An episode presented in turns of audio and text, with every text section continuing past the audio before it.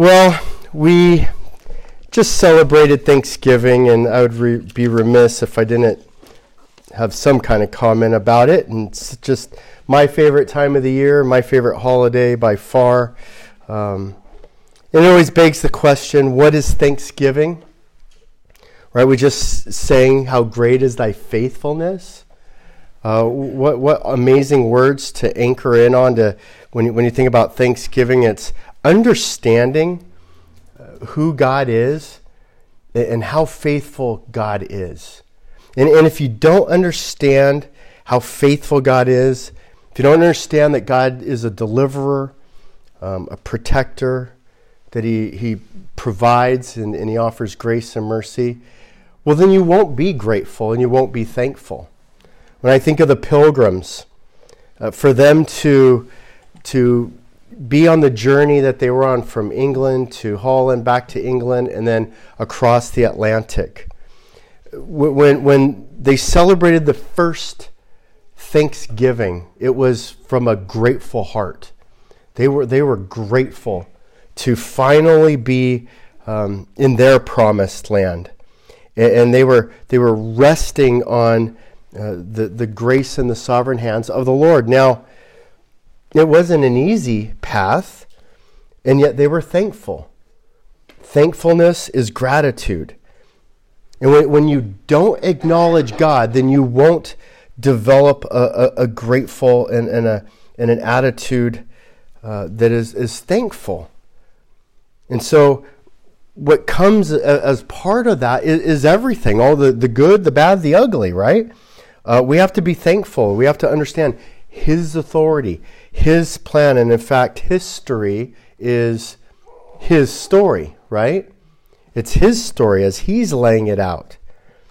And so when we start to think that, no, it's it's about us, it's about it's about me, it's about my joy, it's about what I want, it's about my way, well, then we miss the big picture. Then we completely miss the big picture. And then we start to focus in on all the pain and the struggle, because there will be pain and struggle. Life is not easy. Um, and so we start to hear all the noise. We start to see all the problems, and our, our joy just evaporates because we aren't grateful. The pilgrims, they understood this. They had clear understanding. They had to flee their homes for, for several years before they even made it to America. They were about one hundred people. They were a, a small church, much like ours. And, and yet together they endured great hard hardship. In fact, in the first year, one hundred two of them, one hundred two of them came across the Atlantic. forty-five died within the first year. Think about that, those numbers. Just cut a line in the middle, right down the middle of our church, and just half of the people gone. These are people that they spent ten to fifteen years with already. These are family. These are these are friends that are closer than family. And yet, kind of the end of that, or the culmination of that, was to thank God. Well, again, without acknowledging God, we become easily rattled. I mean, just look at your T V. If you want to see people go berserko, right? They go, they're going crazy over climate, over, you know, B L M marches, over, um, I mean, really just about anything you that they don't like creates um, peaceful demonstrations that turn out with burning and looting and fires and more rage. But there's more than that. There's going to be car accidents in our lives. There's going to be sicknesses. There's going to be gallbladder problems and kidney stones and, and you know, problems with our eyes and our backs. We're going to endure things, and yet we're still called to be grateful. Why? Because we're grateful in the Lord, not in those things. Um, the scriptures tell us that in the end, there's going to be wars and rumors of wars and earthquakes. This is the natural path of life. And so as we celebrate Thanksgiving and, and still coming into this understanding of, of this series where we're at right now, where we're discussing the, the biblical history of Israel and the Palestinians. See, the Palestinians don't see this. They, they don't have grateful hearts. They don't have thankful hearts. They're not thankful for the land that they're physically standing in. They're not thankful for land that is on the coast of the Mediterranean Sea. That seems pretty good. The, the land that is literally described by God as the land flowing of milk and honey. They're, they're, they're included in that. And so because their their their vision is is blinded by their own personal desires, they can't see what they truly have. And so the result of that, again, is, is rage. And we're not here to be political. We're not here to pick sides, but it, it's really easy. We, we pick the side that doesn't take innocent women and children as hostages. I mean, if that's all you knew about the situation, that would be enough. But there's more. There's more, and we know that. We've been studying that there's a there's a biblical history to this. There's a long history to this, this land, this dirt. There's a long history between the people, the Arab people, the Palestinian people, the, the Ishmaelites, the Edomites, and the Israelites. And so trying to understand this, this conflict, this dilemma with this current conflict, last week we kind of opened up and, and, and looking at that in three ways. The promise for Israel. Israel has a promise, but yet there's a punishment for Israel. And then today we'll we'll finish up this part two of this with the prediction of Israel. And there's three predictions for Israel we're going to look at today. There's going to be a remnant for Israel, riches of salvation for Israel, and a restoration revealed for Israel. Well, we'll kind of catch you up a little bit here, and uh, I want to start with Deuteronomy seven. Deuteronomy seven, verse seven through sixteen. The Lord did not set his love on you. This is speaking to the people of Israel. The Lord did not set his people on you, nor choose you because you were more in number than any of the peoples, for you were fewest of all peoples. But because the Lord loved you and kept the oath which he swore to your forefathers, the Lord brought you out by a mighty hand and redeemed you from the house of slavery and from the hand of Pharaoh, king of Egypt, four hundred years.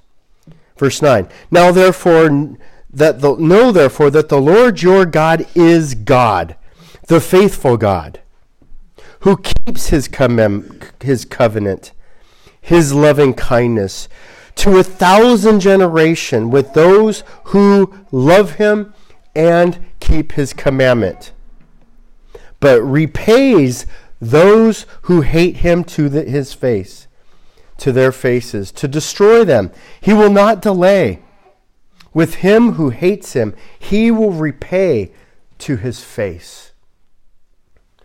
We love, we love the, the forgiving verses, the grace verses, the mercy verses, but let us never forget, he repays those who hate him to their faces, to destroy them. He will not delay. With him who hates him, he will repay him to his face. Why is God doing this to me? Because you hate him. Why is God, why is there suffering on the earth? Because the earth hates him. Therefore, you shall keep the commandment and the statutes and the judgments which I am commanding you today to do them. See, this is what's important for us to understand. This, this book, it, it's a revelation of who God is. It's a revelation of a love story. God loves people. God loved the people of Israel, not because they were so amazing, but because they were fewest. And in this loving relationship, he, he became husband to Israel. And all the faithful husband demanded in return was reciprocated love back, just like any marriage, just like any relationship. But those who do not keep the commandments, those who hate him to his face, will receive in kind the same judgment. So what we see in the Bible is a love story of Israel's past, of Israel's present, and also Israel's future. Israel has a future. Israel has a future. So today we're looking at the second part of this uh, current conflict with Israel and the Palestinians, and we're going to see the prediction now for Israel. And the first prediction for Israel is their future, the promise to Israel. Uh, we go back and we remember that the, the promise to Israel was the Abrahamic covenant in, in Genesis twelve, the promise of land, the promise of seed, and the promise of a blessing. But see, Israel got fixated on, on, on just a couple of those promises. They got, they got fixated on the land, on the dirt. They got fixated on the blessing of, of the descendants, right? Because there was a promise, there was a covenant with Abraham and his descendants from the river to the sea, Genesis fifteen. There's a promise of a multitude of nations, Genesis seventeen. But what they missed was the seed. There's a promise of land, seed, and blessing. Well, thankfully, we have the totality of Scripture. In Galatians three thirteen, beginning at verse thirteen, tells us this. Christ redeemed us from the curse of the law. Now, remember, the Gentiles were under the law. They were under the old covenant, the Mosaic law. If you obey me, then I will bless you. If you don't obey me, then you are cursed. Not a lot of grace in there. Bring your sacrifice. Bring it faithfully. Bring it on the Day of Atonement. Make those sacrifices, and that would be the covering for your sin. Well, Christ instead came and redeemed us from the curse of the law. Why was the law a curse? Because nobody could keep it. Nobody could keep the law. The Jews couldn't keep it. We can't keep it. And so having become a curse for us, for it is written, cursed is everyone who hangs on a tree. In order that in Christ Jesus, now follow along, the blessing of Abraham might come to the Gentiles. That's us. So that we might receive the promise of the Spirit through faith. For by grace we're saved through faith, not of our own. It's a gift from God. Verse fifteen, brethren, I speak in terms of human relations, even though it is only a man's covenant, yet when it has been ratified, no one sets it aside or adds conditions to it. It's done. Verse sixteen, now the promises were spoken to Abraham and to his seed. See, most people make the mistake there. They they go too fast. They run right by it. Land, seed, blessing. Land, seed, blessing. The seed of Abraham has to be his descendants. No, the descendants are part of the blessing. So, well, then what's the seed? And to his seed, he does not say, and to seeds. See, it wasn't the descendants of Abraham. It was his seed. Well, what was the seed? As referring to many, but rather to one. And to your seed, that is Christ. That's unbelievable. What I am saying is this, verse seventeen, the law which came forth four hundred thirty years later does not invalidate a covenant previously ratified by God so as to nullify the promise. For if the inheritance is based on the law, it's no longer based on a promise, but God granted it to Abraham by means of a promise of a covenant. So what we see here in the, the promise to Israel, remember last week I said we can even see ourselves in this, in this typology. When we see Israel, we see this promise to Israel of land, seed, and blessing. For Israel, it was the dirt in Israel. The seed is Christ, and the blessing is that his descendants could be saved. Well, that's us too. And our land is eternal land in heaven, right? We, we, we want better than, sorry, than Israel. Um, and so the Abrahamic covenant in Genesis we, it's not clear that really all this is compacted in to what Christ is going to do on the cross. What Christ does on the cross. And so as a Jew, your promise is not tied up in being a Jew. It's tied up in being a follower of Christ. That's what they miss. That's what they're missing today. And so Ezekiel, or, um, Exodus twenty-three twenty says to Israel, the Israelites, if you will obey me, then I will destroy the people in the land of Israel. But as we already know, because we've looked at this, Israel did not obey. So God did not remove the Canaanites, the Perizzites, the Jebusites, the Philistines, the Babylonians, the Persians, the Romans, the Arabs, the Palestinians. God did not remove them because Israel did not obey, and God promised that if they, Deuteronomy six, if they followed other gods, he's a jealous God and he would wipe them off the face of the earth. God promised that. God also said in Deuteronomy seven, remember, enter the land, the Lord will clear the nations, only do not make covenants with them, do not be unequally yoked with them. And so here we are today. Are we on guard, or are we equally yoked with the world? Are we equally yoked with this country? Are we equally yoked with our government, with our politics? Because we're not called to be equally yoked with them. We're called to be equally yoked with God's word. And if you do that, then you will have that promise too, just like Israel does. And so today, God is using the Palestinians as a form of judgment against Israel. Well, the second prediction for Israel's future is the punishment for Israel. When they do this, then they're going to be punished. And the problem is that Israel rejects God from the beginning. How? By accepting foreign ways, by intermarrying with other nations that brought the foreign ways, the adulterous behavior, meaning that, that Israel was cheating on God with other gods, cheating on God with other idols, and ultimately becoming disobedient to God's law.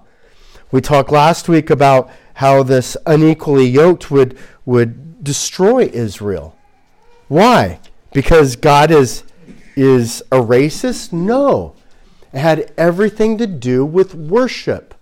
One of the most beautiful things about Christianity is you can be from anywhere on the earth. You can be any color, male, female, Jew, or Gentile. There's neither Jew nor Gentile, no, no Romans. We're all believers under Christ. Has nothing to do with race. It has to do with obedience, and God in his wisdom knew when he was speaking to the Israelites, if you go and you worship these other nations, they worship other gods, those wives that you marry will teach the children, and then the children will be half Jew and half Muslim. That's not going to work, right? So we saw that through the minor prophets that God was in control, that God would call Israel to repent. We saw that in Joel. We saw that God is the shepherd. We saw that in Amos, and that he will roar like a lion from Zion. We also see in Zechariah last week we looked at that there will be many nations who will, will, will join the Lord in a day, in that day. What day is that? The day that the Lord is coming, when he will strike all the people against Israel. Now at this point you're thinking, it doesn't seem like being an Israelite's all that great. There's a lot of punishment for Israel. Well, yes. Why? Because they rebelled against God.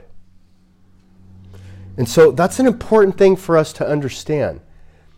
There's a consequence for disobedience. There's a consequence when you disobey God. There's a consequence when you're not faithful to God. And so even though the land, the dirt where Israel stands today, should be theirs and belongs to them, but in their rebellion, they're going to face opposition. And so when we take a step back and we go, we're trying to understand what's happening today. Why is Israel being attacked? Why is this so horrific? Why does it always happen to Israel? What does it have to do with us as Christians and our future? We're getting there. We're still building up. We're still building up. Well, today we really want to focus in on the third prediction for, for Israel, and that's and, and the third look at their future, and that's the predictions that we see. Turn with me to Romans eleven. All that was just kind of repeat and introduction. So back to Romans eleven, we want to see the prediction for Israel, and the first prediction is that there is a remnant for his people. What does that mean? Ooh, as in Revelation eleven. Well, Romans eleven one. I say then, God has not rejected his people, has he? May it never be. Now remember, Paul's writing this. For I too am, am an Israelite, a descendant of Abraham, of the tribe of Benjamin. So, so Paul's saying here, look, God hasn't rejected Israel. I'm an Israelite, for Pete's sakes. Right? I'm on Israel's side. Verse two, God has not rejected his people. Let's be clear. What's happening today in Israel is a punishment, not a rejection. God does not reject his people whom he foreknew, or do you not know what the scripture says in the passage about Elijah, how he pleads with God against Israel. Lord, they've killed the prophets. Lord, they've torn down the altars, and I alone am left, and, and, and they are seeking my life. So you see Elijah saying, look, Lord, they're worthless, no good, they worship other gods, they've torn down the altars, I'm the only one who's faithful. And they're trying to kill me. Verse four. But what is the divine response to him? This is what God says. I have kept for myself seven thousand men who have not bowed the knee before Baal. You thought you were alone? How arrogant. You thought you were the only one who still worships me? I got seven thousand. Well, seven thousand is not all that much when you talk about a nation, but it's not nothing either, and it's more than twelve, right? And we saw what God did with twelve faithful men. Verse five, in the same way then, there has also come to be at the present time a remnant. Why? How? According to God's gracious choice. I don't care if it's Israel or if it's us today. We are saved by God's grace. The difficult thing we're going to find ourselves in today is thinking we're something better than we are. It's easy to say, well, we're better than Israel. Look at them. They're not even doing temple sacrifice. They're not even worshiping God the old covenant way, much less the Christian way. And that would be a great mistake on our part, because we are saved by God's grace, gracious choice. Verse six, but if it is by grace, it's no longer on the basis of works. Otherwise, grace is no longer grace. Do you understand? Do you understand that if we're not saved by grace, if we're saved by how amazing each one of us are, by how much we tithe, by how many weeks in a row we've been to church, how many Bible verses we memorized in Awana, how many servants, uh, sermons we preached or meals that we get handed out. If, if if that were the basis of our salvation, then there is no grace. Believe me, when you stand before the throne of God, the only thing you want to talk about is grace. It's like that game in Monopoly. You you know, you hide about fifty of those get out of jail free cards in there. Lord, I the only thing I know is Jesus. That's all I know. That Jesus died for my sins. That Jesus paid the price. That Jesus was my sacrifice. That I have faith in Jesus. I believe he was buried. I believe he rose again on the third day.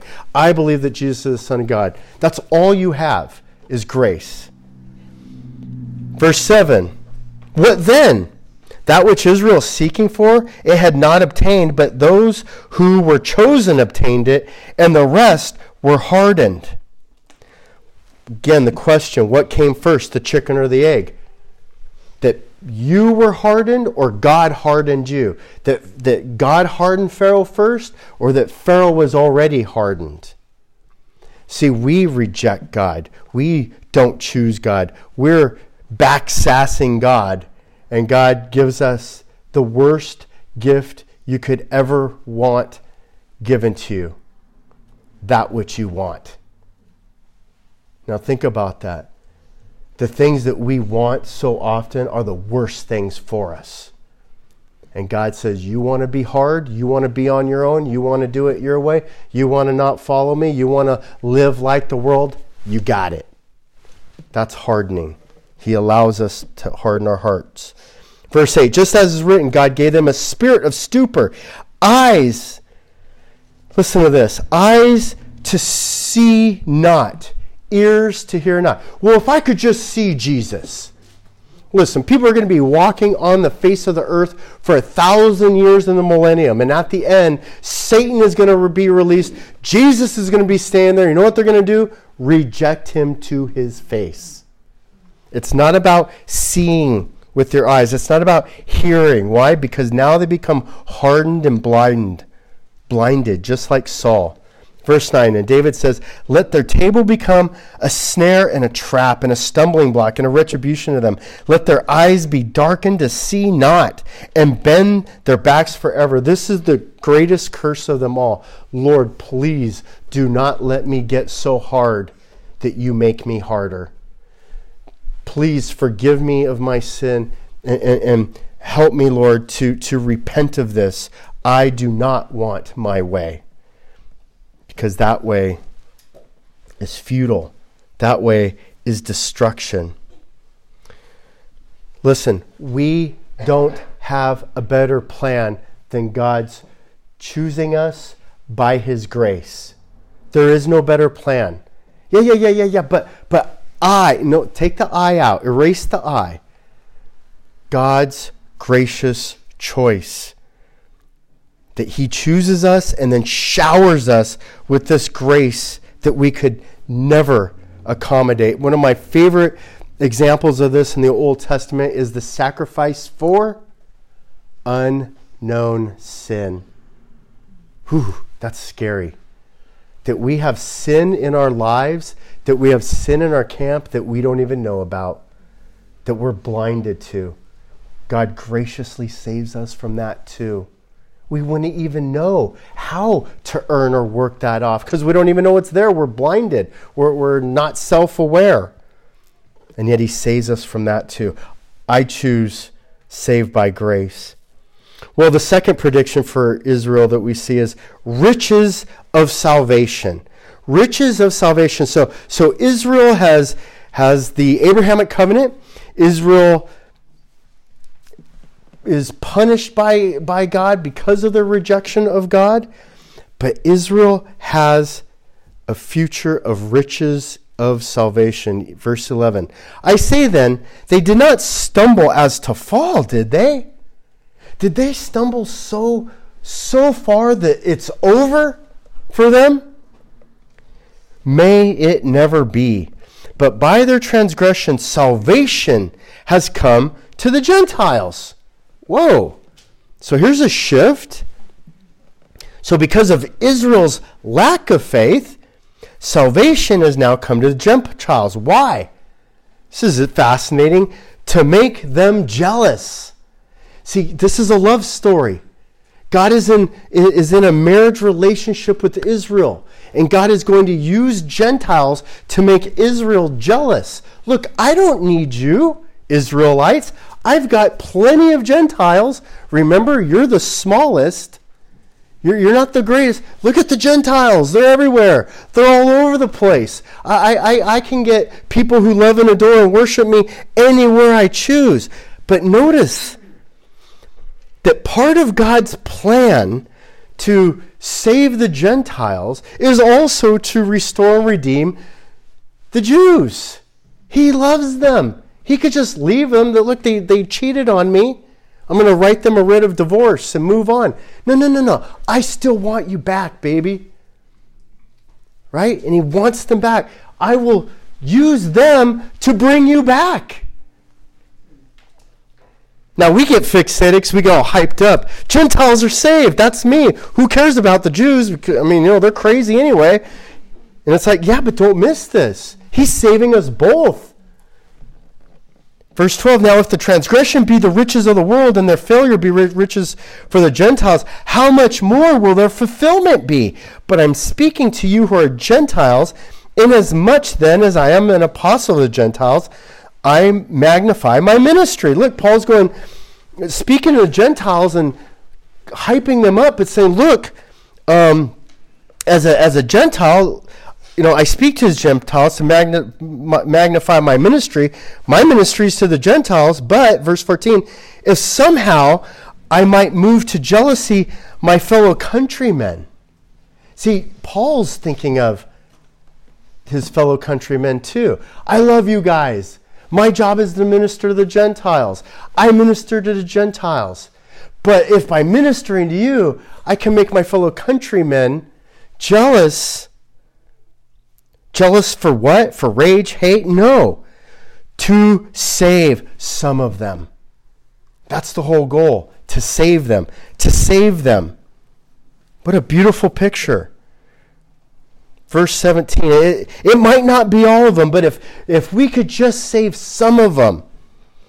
Verse fifteen. For if their rejection be the reconciliation of the world, what will their acceptance be? But life from the dead. Look, they might reject. They might be in disobedience. They might be stubborn. And we benefit from that. The world benefits from that. But make no mistake, it's a beautiful thing when they accept. And when they accept, they will fully be accepted back in. Well, we see a, another picture. A restoration revealed. A restoration revealed. This third prediction. Verse sixteen.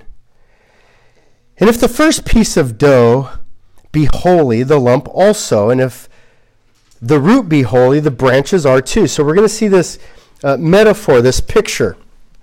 And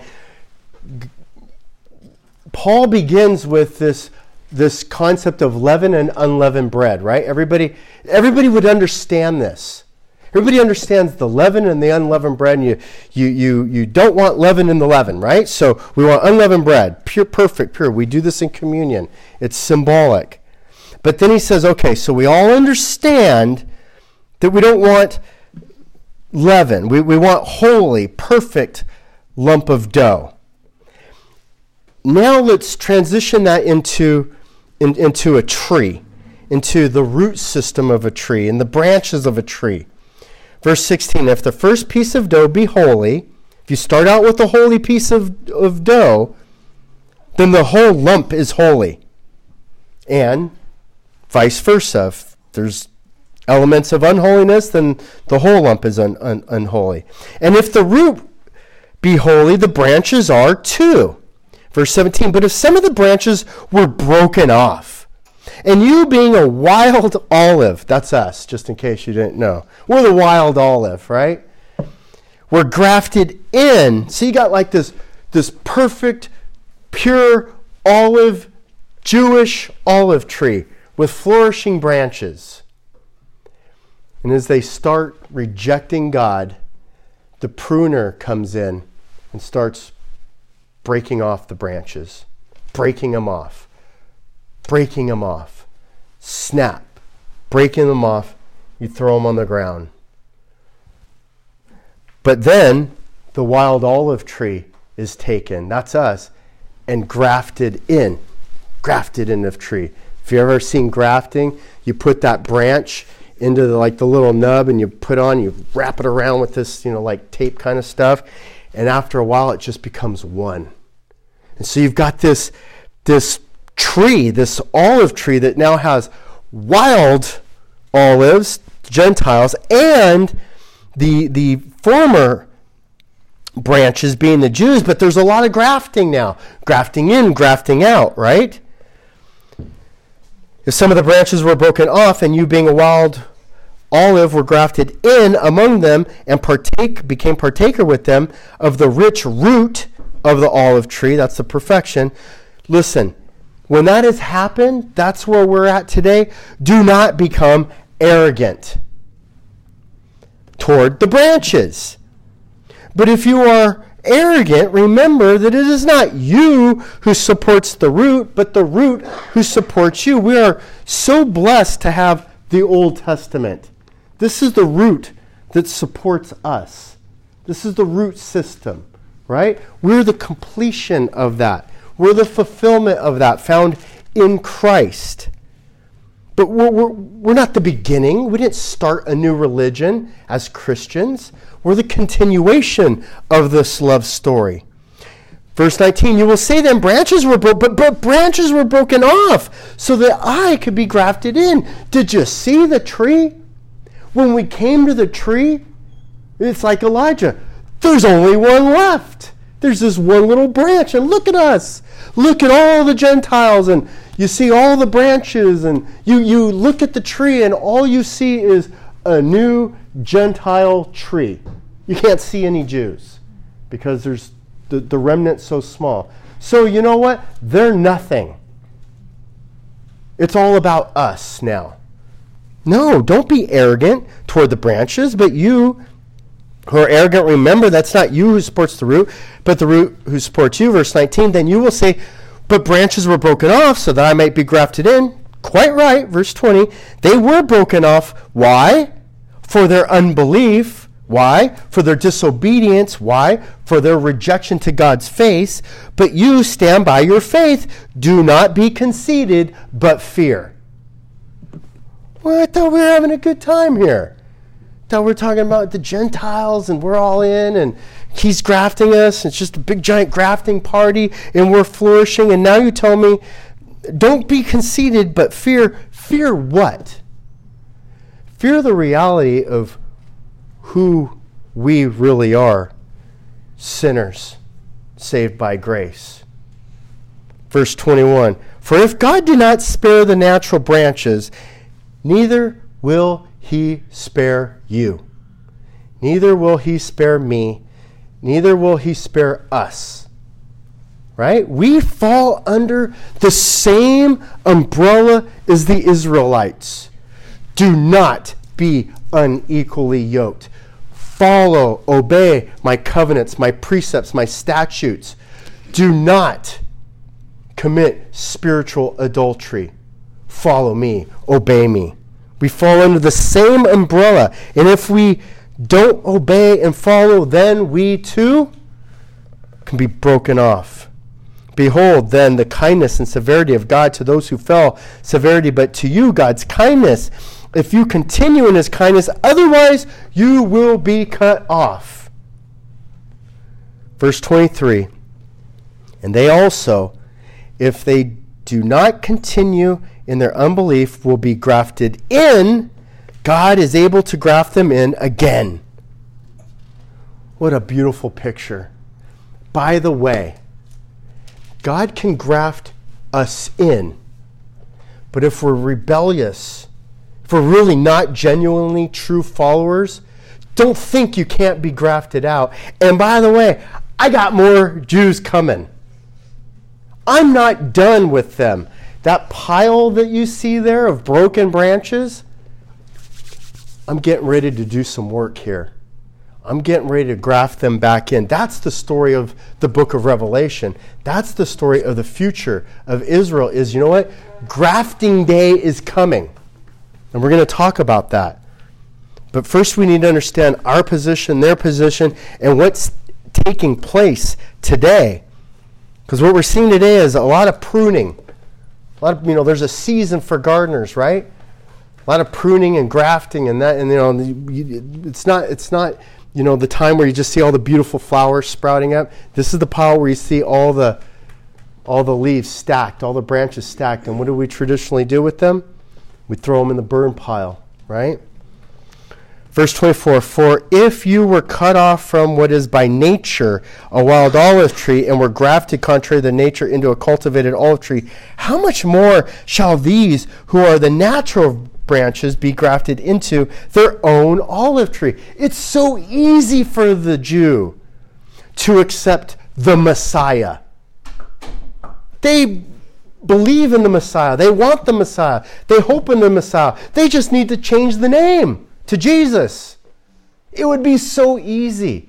It would be so easy for them to understand that the, the animal sacrifice, the blood sacrifice that atones for sin, that pays for sin, that is the scapegoat for sin, is Jesus. Right? It's so easy for them to see that. But remember, their eyes have been blinded because of their hard heart. That's what state they're in today. That's where they're at today. And so we see that there's future things that need to happen. And this is so beautiful. God doesn't want us to be uninformed. He doesn't want us to be sitting here, what's going on in Israel? Why the heck's it always Israel? What's the deal in Israel? Verse twenty-five, for I don't want you, brethren, to be uninformed of this mystery, lest you be wise in your own estimation, that a partial hardening has happened to Israel. So what's happening is Israel's partial hardening's happening, so they're in a state of rebellion, so they're being punished, just like they always have. Right? We've done a couple cruises through, and they've always been punished. Why? Because they disobey. Because they commit spiritual adultery. And so will you, and so will I. But here's this beautiful thing that's, that God has in plan. God's got a plan. This is all part of God's love story, right? That I don't want you to be uninformed of this mystery, lest you be wise in your own estimation, that a partial hardening has happened to Israel until when? The fullness of the Gentiles has come in. So make sure you caught that. God has a plan for Israel. The pile of Israel that's been broken off. He can't wait to graft them back in. But you know what he can't wait for first? To graft us in first. Jesus came to seek and save the lost, not to destroy. He's on a mission to save us from our sins. That's the love story. God is trying to save everybody, as many as he possibly can. And so he's waiting, waiting, waiting to add the Israelites until all the Gentiles have come in to fulfill to fullness. What a, what a sweet promise to all of us. Verse twenty-six, and thus, and then after that happens, after that happens, remnant, thus all Israel will be saved. Just as it is written, the deliverer will come from Zion. He will remove ungodliness from Jacob. And this is my covenant with them when I take away their sins. Listen, we go back to the Abrahamic covenant. Does God keep his covenants for thousands of years, generation to generation? Because if he keeps the Abrahamic covenant, then I can come to Romans eleven twenty-seven and say, he'll also keep this covenant. And I can also, and you can also have confidence that he will keep his promise to save us and to have eternity in heaven for us. Because he's a promise keeper. God's the promise keeper. God's the covenant keeper. Verse twenty-eight, from the standpoint of the gospel, they are enemies for your sake, but from the standpoint of God, God's choice, they are beloved for the sake of the fathers. For the gifts and the calling of God are irrevo- irre- irrevo- irrevocable. Wow, easy for you to say. Almost as God didn't take him back, right? It's like Porky Pig. He's not taking it back. He made the promise. He made the covenant. He is going to complete it with or without you. He's moving forward in his plan. Verse thirty, for just as you were once disobedient, but now have been shown mercy because of their disobedience, so these also now have been disobedient in order that because of the mercy shown to you, they also may now be shown mercy. What's mercy? Not getting what you do deserve. You deserve a whooping. You deserve a consequence for disobedience. You deserve eternity in hell. And here's God laying out a plan to say, you know what? You, you deserve hell, but I've got a mercy plan for you. I've got a forgiveness plan. Verse thirty-two, for God has shut up all disobedience that he might show mercy to all. You know, the teenage girls or whatever, you know, have that, that phrase, shut up, right? It's like God saying, you know what? Shut up. I've got a better plan. It's a plan of reconciliation by my mercy. Oh, the depths and the riches, both of the wisdom and the knowledge of God.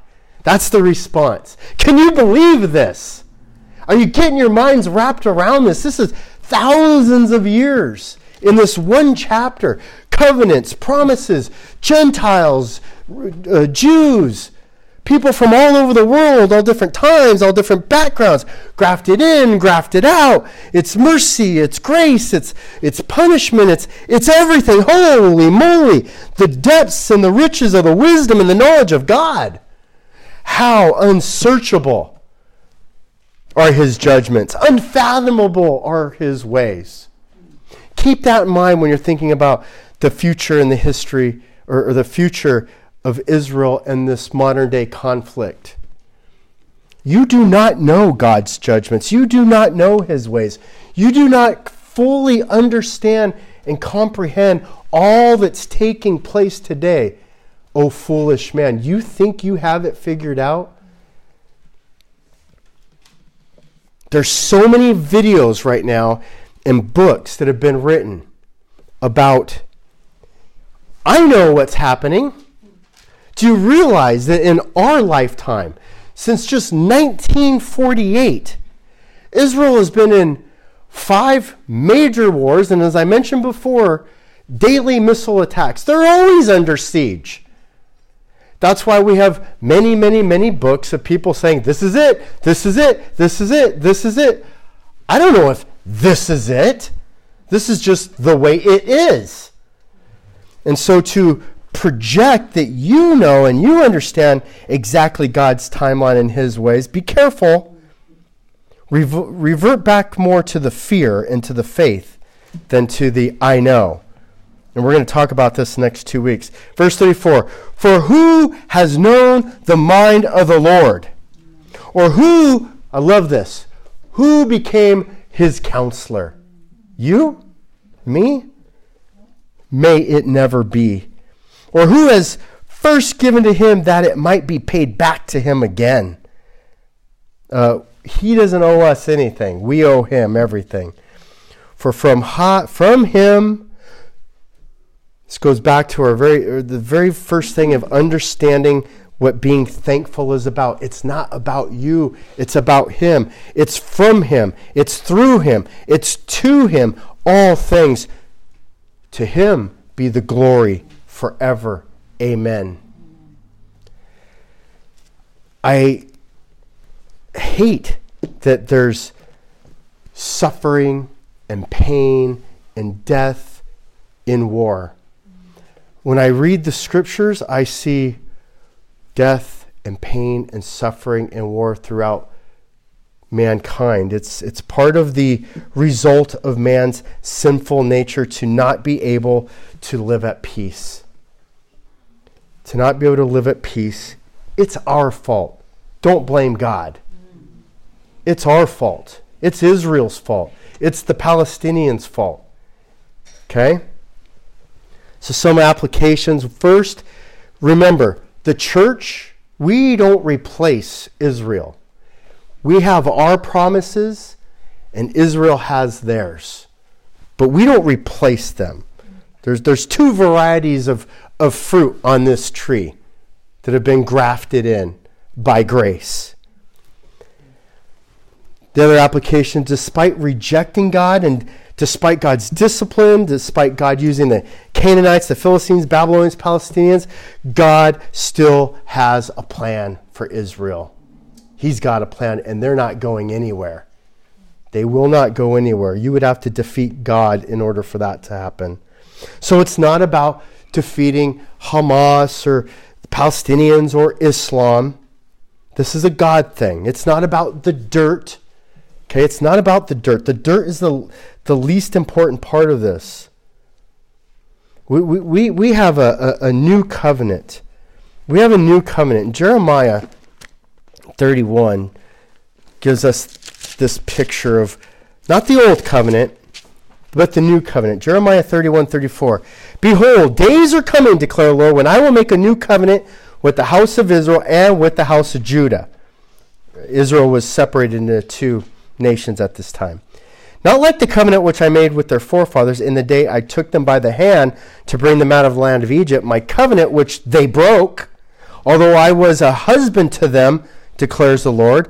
But this is the covenant which I make with the house of Israel after those day, days, declares the Lord.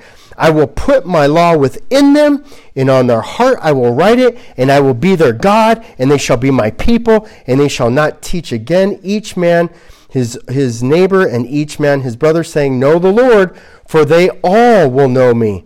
From the least of them to the greatest of them, declares the Lord, for I will forgive their iniquity and their sin. I will remember no more. This is a love story.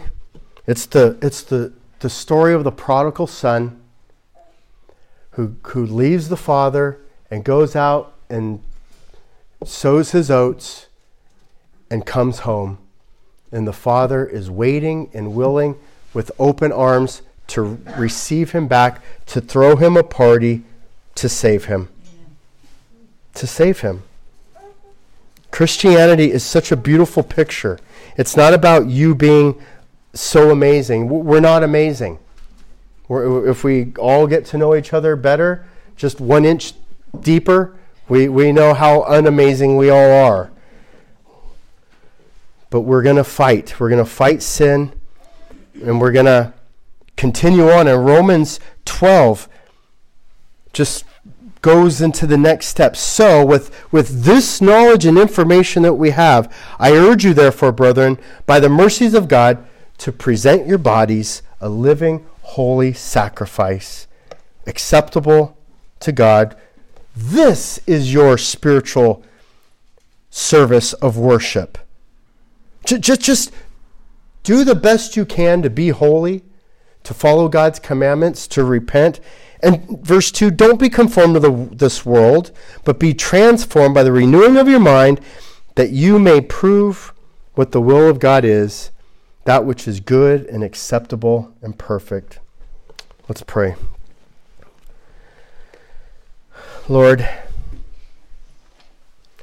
we're so overwhelmed by your word. It's so beautiful.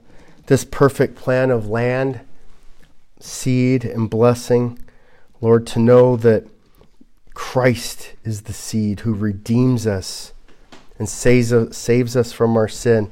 And in this new covenant relationship, there is neither Jew nor Gentile. We're all part of the same family. We're all part of the same tree. But Lord, things need to happen first. Lord, there's there's a, a continuation of, of the story. There's a, a fulfillment of the time of the Gentiles. There's a grafting in of all of Israel. And so, Lord, we patiently wait for this to happen, knowing that, that at the end of the day, the ultimate goal is for salvation. The details are the details. The big picture is to seek and save the lost. Lord, we're so thankful that you opened our eyes to grace. We give thanks in Jesus' name. Amen.